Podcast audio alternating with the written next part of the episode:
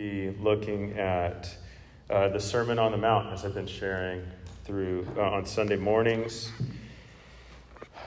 Really excited to do this. Um, it's a passage of Scripture that's kind of, it's not, it's like a favorite of pastors to preach. It's a, if you go online, you have, and look up books on the Sermon on the Mount, you're not going to be, you're going to be hard pressed to, you know, um, not find like a million of them out there. Everybody's taught it and everybody has researched it and, and dug deep and mined the wells of this um, passage, and rightly so, because it's one of, um, at least from Matthew, one of the complete teachings that has, he's compiled together of, of what Jesus has taught in his earthly ministry. And um, man, I think any one of us could benefit greatly from continued meditation on everything that Jesus says in here. And so uh, the odds are we're not going to hear anything surprising, you know, as I teach and as we go through this. But really, um, my heart as we go through these, these teachings of Jesus, this grand teaching of Jesus, is that we'll see um, see something begin to change in us. That as a body of believers, as, as individual Christians, that we're going to hear our Lord teach, and we're going to latch on to every word, and we're going to ingest it and let it become part of us. And that's kind of the picture that we get as we look at this and as we see uh, Jesus' beginning of his ministry. So I want to start off by looking at Matthew chapter 4. We're going to be looking at Matthew's account of the Sermon on the Mount. It's the most expansive. And um, Matthew 4 starts off with Jesus being tempted and drawn away into the wilderness, or led away by the Spirit into the wilderness, rather, and uh, tempted by the devil and he passes the, the temptation um, by the devil. He, he rebukes the devil by uh, reciting scripture back to him, even, even when the devil was twisting the scriptures. But we see our Savior is victorious over temptation, he is sinless. But starting in verse 12, we see Jesus begin his ministry. It was after that time of, of testing and baptism that he begins this ministry. And so look at verse 12 with me in chapter 4. It says, Now when Jesus heard that John had been taken into custody, he withdrew to Galilee. And leaving Nazareth, he came and settled in Capernaum, which is by the sea in the region of Zebulun and Naphtali. This was to fill what was spoken through Isaiah the prophet the land of Zebulun, the land of Naphtali Naphtali, by the way of the sea beyond the Jordan, Galilee of the Gentiles, the people who were sitting in darkness saw a great light. And those who were sitting in the land in the shadow of death, upon them a light has dawned. And from that time on, from that time, Jesus began to preach and say, Repent, for the kingdom of heaven is at hand. So, this is the beginning of Jesus' ministry. And um, Matthew records two great um, sections of Jesus' teaching ministry the Sermon on the Mount one, and then one later on uh, involving the, the last days as well. But he summarizes Jesus' message uh, for us, and it was repent, for the kingdom of heaven is at hand. And there was this calling out, it was a, a, a preaching. In the, to preach is to um, exhort whoever your listener is to some sort of response. So, preachers preach because they are expecting to bring people to a point of decision. And the decision here is to turn away from your ways and do what is right and follow the way of God. And so at this point, you know, Jesus hasn't gone to the cross, but he is God in the flesh, ushering in the kingdom of heaven. And he's going to begin taking on followers, disciples, as we see in our next set of verses. It says now in verse 18 as Jesus was walking by the Sea of Galilee, he saw two brothers, Simon, who was called Peter, and Andrew, his brother, casting a net into the sea, for they were fishermen. And he said to them, Follow me, and I will make you fishers of men. Immediately they left their nets and followed him. Going on from there, he saw two other brothers, James the son of Zebedee, and his and John his brother, in the boat with Zebedee their father, mending their nets, and he called them. Immediately they left the boat and their father and followed him. And so Matthew, at this point of Jesus' ministry and how he is displaying his gospel to, uh, to us, the reader, is pointing out that Jesus had called two disciples, or four disciples at this point, in this kind of context of, of ministry. Now, what we want to notice here is that Matthew, or what we want to keep in mind, the point of Matthew is to draw uh, our attention to making a decision about whether Jesus is the Messiah or not he's going to be working with a lot of scripture, like in verse 16, where he's quoting from Isaiah. He's going to be pulling scriptures from the Old Testament, drawing those to the uh, mind of the Jewish hearer or listener so that they will start making these connections that Jesus is the anointed one of God. Now, our word Messiah, or what our Bibles will write um, often in a translation from the Greek, is the Christ. They're both, Christ is a translation of the word Messiah into the Greek, and the Messiah, it means the Lord's anointed. And we see the Lord's uh, anointing people throughout history, and we see him anointing um, kings, right? We've had uh, Saul and, and David were anointed as kings. We've seen priests anointed, those that do the ministry uh, at the temple. And so, but Israel has been looking for their anointed king that, that would come through the line of David. And Jesus begins to do this ministry. And he has a message to repent, for the kingdom is at hand. So he's making a statement about himself as, as a Messiah, and he's going around and he's, he's teaching with authority, as we'll see. Now, he gathers some followers, and he has disciples who were so compelled by Jesus and his character that it says that in verse 20 and in verse 22 of both Peter and Andrew and James and John is that they immediately left. These men dropped everything to go follow Jesus. They left their livelihood. Even John and James leaving their father behind would have social and communal implications that would have made them look like real losers. Like they were, they were um, uh, ditching their parents to go follow this guy, ditching their responsibility to take care of their family. And um, it would have come with a backlash. But they had seen Jesus doing ministry and hearing his word, and they accepted it. And they left all and immediately followed him. So, this was the type of disciple that, that had, was drawn to Jesus someone who had given up everything to be with him, even potential social uh, implications as well. Now, we get a, a little bit fuller picture of Jesus' ministry, uh, starting in verse 23. It says, Jesus was going throughout all Galilee, teaching in their synagogues and proclaiming the gospel of the kingdom, and healing every kind of disease and every kind of sickness among the people.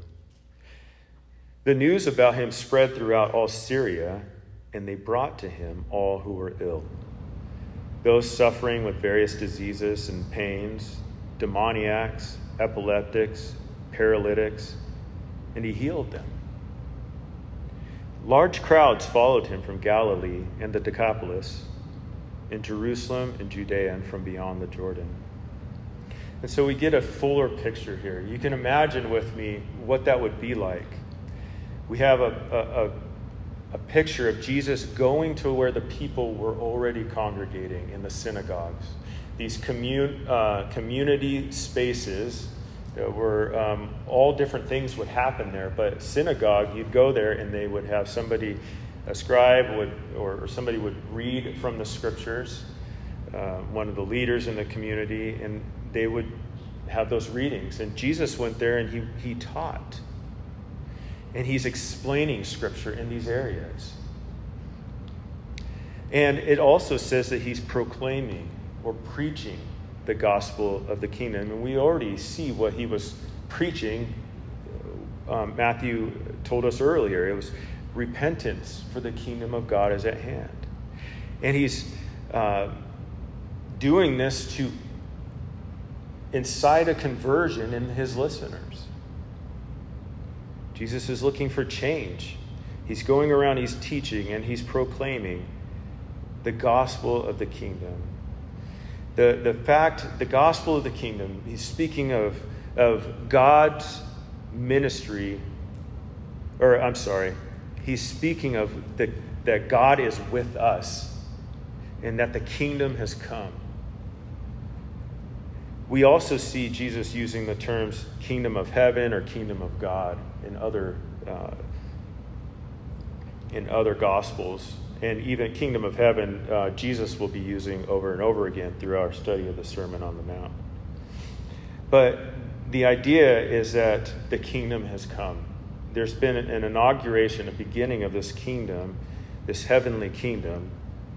And what's interesting is that it is demonstrated by God's power through healing as well. So there wasn't just teaching, there wasn't just preaching, but there was actual physical ministry that was happening. And so uh, think, think with me like what that looked like. This, they're bringing every kind of sickness among people. Walk, walk yourself through the crowds of people. You could hear moaning, possibly, of people hurting or suffering from pain. You could have maybe a stench of somebody who's been, uh, whose sores or, or festering. You could have uh, people that are hobbling around, the clanking of a, of a crutch on the ground, or the dragging of a lame foot, or groups of people carrying another person along to go see Jesus. And we have this, this scene of really uh, quite pathetic group of people, right? They're in a really bad state. And in Jesus, not only is he meeting where the teaching is going on and he's proclaiming, but he's getting down and dirty. And he is in where the need is and where the people are. And we see just a wonderful balance of ministry that Jesus exemplifies for us. That we can't just have a ministry that just teaches this, but it has to be undergirded with uh, getting out and helping as well. Too many Christians will side either one or the other. Some people want to do all the social, but none of the preaching. And then others want to do all the preaching, but they won't lift a finger to help anybody. And so we have to think like this is the example that Jesus is setting for us, and we want to have that become part of us as well. And part of our church culture as well. But because of these miraculous events, the news uh, about him was spreading, and it was going throughout all these different regions. Uh, Matthew specifies Syria, where we know Josephus tells us that there was a, uh, a large concentration of Jews in that area. And, but they were bringing all these people to him epileptics, paralytics, and, and it says he healed them you know, it, it says that these large crowds, they followed him from Galilee in the Decapolis. The Decapolis is just literally means the ten cities. It's a, a Gentile region that had an, was another area with a large uh, Jewish population. and Jerusalem and Judea and from beyond the Jordan. And so we have this whole area, that the word is traveling. So these ministry that Jesus was doing was continuing on, and, and the crowds were starting to, to grow, and they were following him wherever he went on his itinerant ministry. And that is the backstory and the setting to what we're moving into today. And we're only going to cover really the first two verses of our of chapter 5 tonight. Uh, but I believe it's to set us up for the continuing study of the, of the Sermon on the Mount. It says in chapter 5, verses 1 and 2. You know, in the original text, there wasn't these chapter and verse breaks. You know, if Matthew would have had his whole gospel written out, and it would have been expected to just sit and read through it and then respond to the reading. So it says, when Jesus saw the crowds, he went up on the mountain. And after he sat down, his disciples came to him. He opened his mouth and began to teach them, saying, Now, this is where really the heart of, of the message tonight is coming from.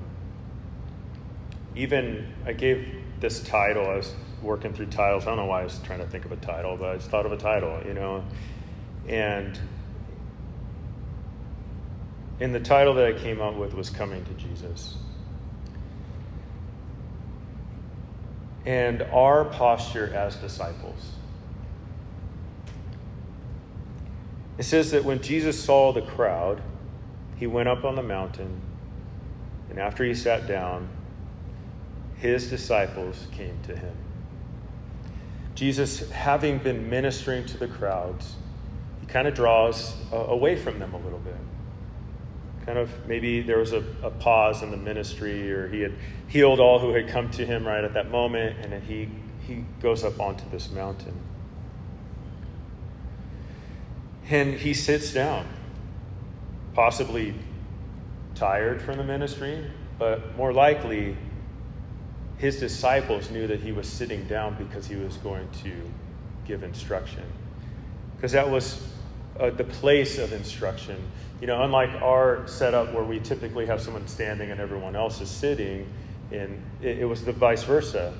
The teacher would sit down, and, and, the, and the disciples or the, the, of the rabbi would gather around to listen to his exhortation, his teaching. But it says that they came to him. Jesus knew that he was going to need disciples that were ready to minister to the people all around as he was. And they needed to know more about the kingdom. They needed to know more about this new uh, relationship, this discipleship with Jesus that they had just entered into. And Jesus, you know, opens his mouth and he begins to teach them. And we want to know that as we go through this whole section of the Sermon on the Mount, is that this teaching is to the disciples. But as we look later on, we'll see that the crowds were also hearing this. Their crowds were present. And what ends up happening is Jesus' words are going to his followers, but there are people that are on the outskirts that are hearing this taught that are going to be forced to make a decision of who Jesus is. Wow, this, this kingdom that he's speaking of sounds really cool. Or that sounds way too hard.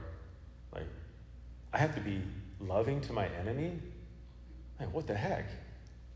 This guy's out of his mind. I can't do that. But we have this, this picture where Jesus is teaching specifically to his disciples. And this is the first of the two large blocks that I said earlier, recorded by Matthew. But his message was clear from the beginning repent, for the kingdom of heaven is at hand. Now, Jesus is going to be telling us his disciples, those reading, those listening, what that repentant life looks like. What does it look like in the life of a disciple? And so, Matthew chapter 5 through 7 describes the characteristics of a disciple one who has responded to, Je- to Jesus' call to repentance.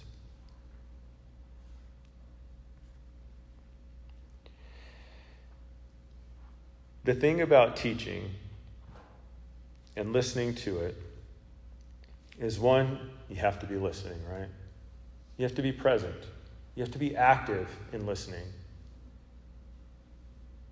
We do many different tricks with kids to get their attention to make sure that they're listening. You know, you know, stick your hand up in the air, look at me, eyes up here. You know, you're trying to gather that attention so that people, so the kids will listen. But as we get older, people don't hold us accountable so much in that way. Maybe a good orator, would have some device that would continue to, you know, you know, some people clap in the middle of their, and it just wakes everybody up, you know. I won't do that tonight, but maybe, but not tonight. But you have to be listening, you have to be present. But also, you have to do. You have to respond. There has to be action in response to what you just heard. And I believe if we look at the end of the Sermon on the Mount, Jesus expresses this same sentiment. Why don't you look at chapter 7, verse 24 through 29 with me?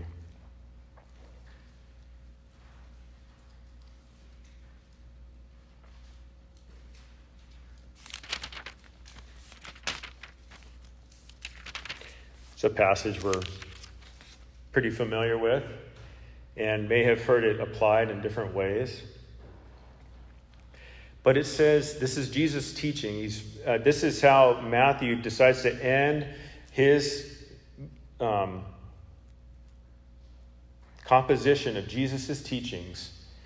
And, you know, Matthew's heard Jesus teach these things numerous times. If you look through the rest of Matthew, you'll hear him, you know, some of these elements of the Sermon on the Mount will echo in other teachings. So we know that's not just one full teaching potentially, but you know, uh, even parts of what Jesus continued to say over and over. But Matthew ends the teaching here. It says in verse 30 or 24, sorry. Therefore, everyone who hears these words of mine and acts on them may be compared to a wise man who builds his house on the rock. And the rain fell, and the floods came, and the winds blew and slammed against the house, and yet it did not fall, for it had been founded on the rock. In verse 26, we hear the opposite. Everyone who hears these words of mine and does not act on them will be like a foolish man who built his house on the sand. The rain fell, the floods came, and the winds blew and slammed against that house. And it fell, and great was its fall. When Jesus had finished these words, the crowds were amazed at his teaching, for he te- was teaching them as one having authority and not as their scribes. So these are this is how Jesus ends his teaching. That there is to be an attention given to what he has just said, and there's to be an applying of it to our lives. Now, Keep in mind, he's teaching disciples, those who have already repented and began following him, whose sins his, his um, blood would cleanse and forgive. These are people that have left all, forsaken him to follow him. And so he's saying, these are his words. Look at what he says everyone who hears these words of mine. He's not saying even what was being taught by the rabbis per se, or even the even the Torah. If you don't hear if you hear the words of the Torah and you live by the words of the Torah, no, he's saying the words of mine and acts on them. So the posture of a student, those that are coming to Jesus, is one that does what Jesus is teaching. Now, will we be perfect in all of these things? Absolutely not. Jesus was the only one that was perfect, and that's why he could say later er, in the Sermon on the Mount that he came to fulfill the law. There was no man that was able to fulfill the law at all, ever. But we have Jesus who fulfills the law. And the posture of a student, though, is to learn from their teacher. And he compares them to a wise man.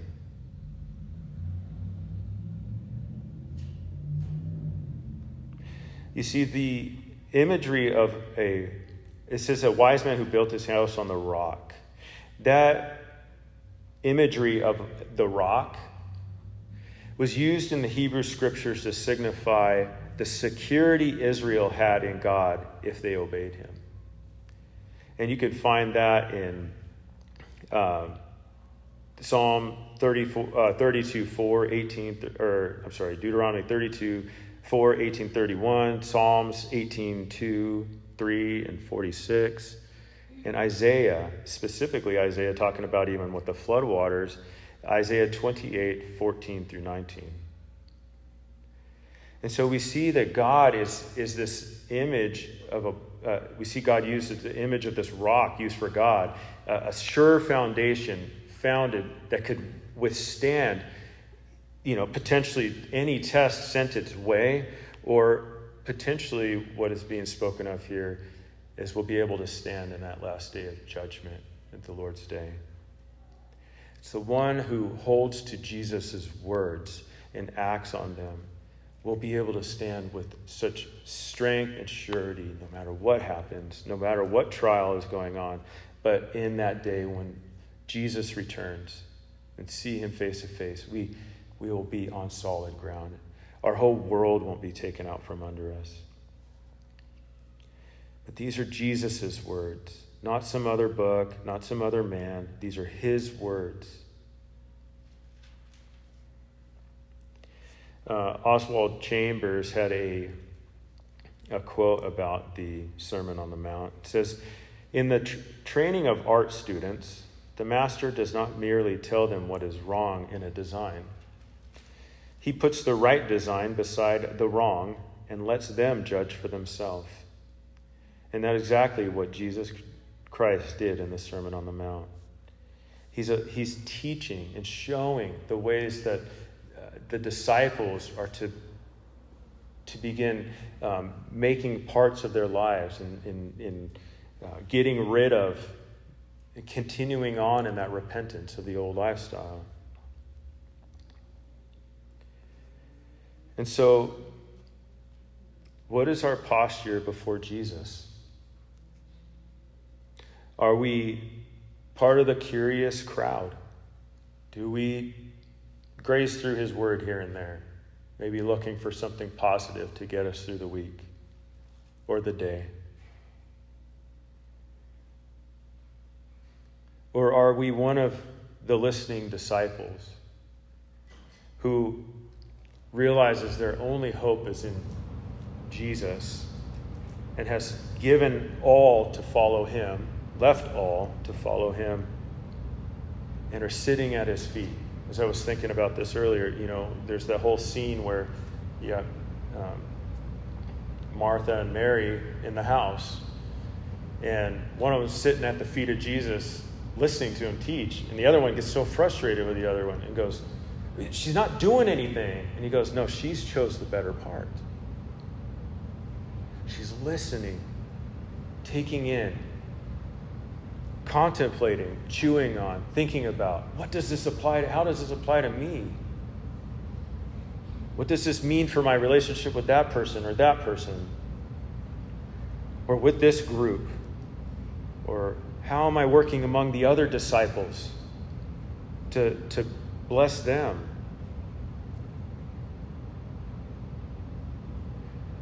That's what we want to go away with tonight what I want to encourage us in our walk through this, this time in the Sermon on the Mount is to, I want to be a listening disciple.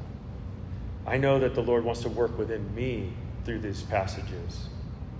I know that as the week has gone on and, and the, well, weeks now, but the time studying this, I'm being reminded of his words because I'm, I'm taking time and, and thinking through them and, and, meditating upon them. The Lord's bringing them back to mind, you know.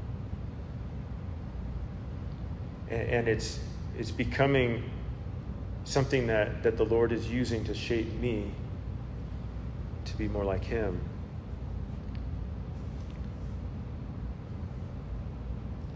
What we do with what we hear determines how we hold up to the trials of life.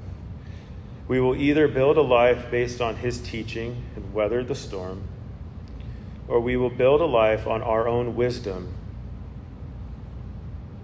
See, the person who listens to Jesus' word is the one that was considered wise.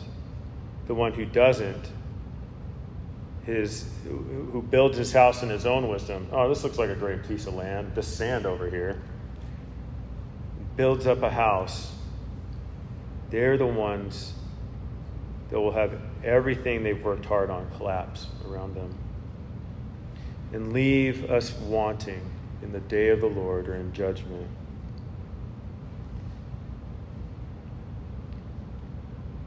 James, and we'll close on this verse, James chapter 1, verses 22 through 25, if you want to turn there,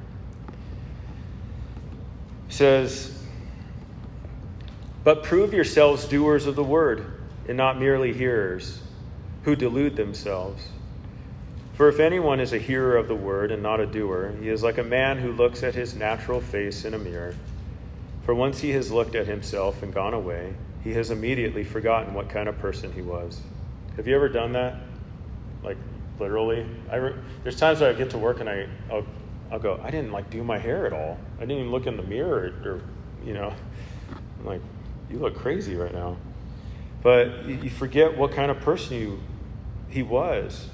But one who looks intently at the perfect law, the law of liberty, and abides by it, not having become a forgetful hearer, but an effectual doer, this man will be blessed in what he does. And that's what Jesus will go on to call those that are listening to his teaching and are living according to his kingdom ethic. He starts in verse 3 blessed. Blessed. And we'll dig further into that next week. But we will look at some of the topics that we'll be covering are the characteristics of a disciple, the role of a disciple, Jesus' new commands to his disciples, Jesus' words on giving and praying and fasting, his words on wealth, and even what to do with our needs. So Jesus will cover many things that will shape what his people look like, how they sound, what they do in his teaching that we'll be going through over the next 13 weeks or so.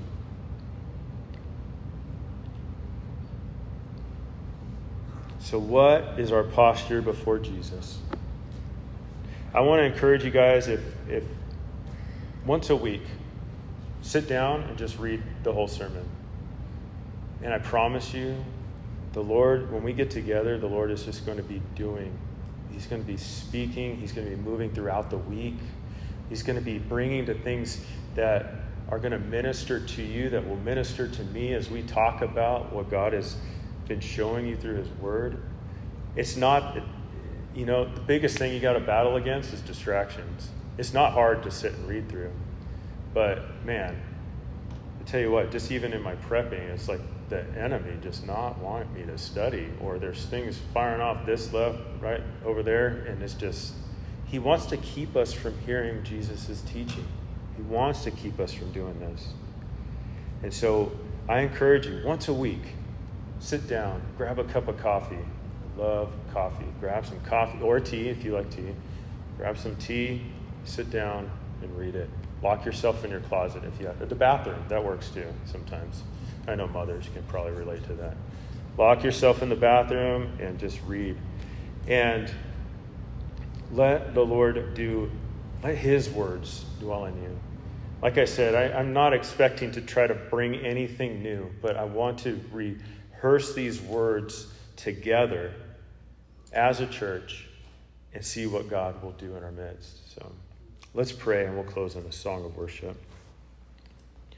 Father, I thank you for this evening, Lord, and for gathering us here. I pray, Lord, that you would just, Lord, we just thank you for your words, first off. Lord, you're so good. Lord, and, and you took the time to, to sit, Lord, to open these things up to your disciples. Lord, to teach them, Lord, what, what leads to really a blessed life despite our physical or our social or our circumstances that are all around us. And that is union with you and, and relationship with you. Lord, and you will call us, Lord, to to be lights in this world and to minister to uh, enemies. Lord, how, how anti world is that? Lord, we, we seek vengeance and we, we have to get the upper hand in those things. Lord, your, your message is so countercultural, Lord, that the hope is, is that people will see these good works and glorify you. Lord, you would send out these disciples into the world among the crowd that they are um, that's forming around them, or to to preach your word, to be witnesses, Lord. And you've called us to the same ministry, Lord. Um, make us more like Jesus. Let us have understanding of your word, Lord, as we read it, as we study it. And may you be glorified until you're you set up your kingdom in full, Lord. We love you and we praise you in Jesus' name.